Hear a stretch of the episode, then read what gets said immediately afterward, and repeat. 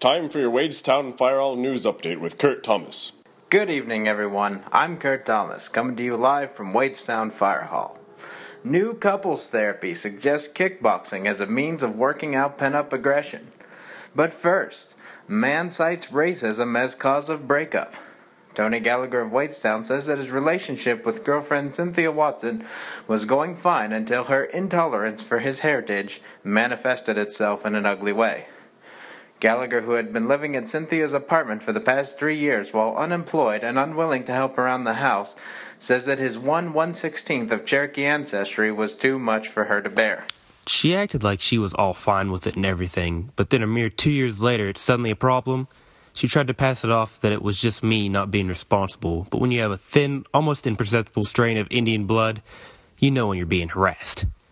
She made this big deal about me leaving stuff all over the house and said I should put it in the spare bedroom. All my stuff in one room? Sounds like a reservation to me. Gallagher has since vacated Watson's apartment and relocated along what he calls his own personal trail of tears to his parents' basement, three blocks west.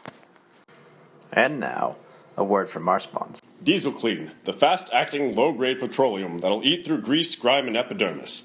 Do you have stuck in stains? Do you have moldy grout? Diesel Clean cuts through anything this side of stainless steel, leaves it black and smoking. That wine spill on the carpet, consider it gone. Diesel Clean will wipe out the carpet entirely. Fight corrosion with erosion with Diesel Clean. In other news, woman kicks husband to death in couples kickboxing class. Lisa Matthews says that she signed up for the class to work out some pent up problems with her husband Steve Matthews, owner of Matthews Plumbing and Heating.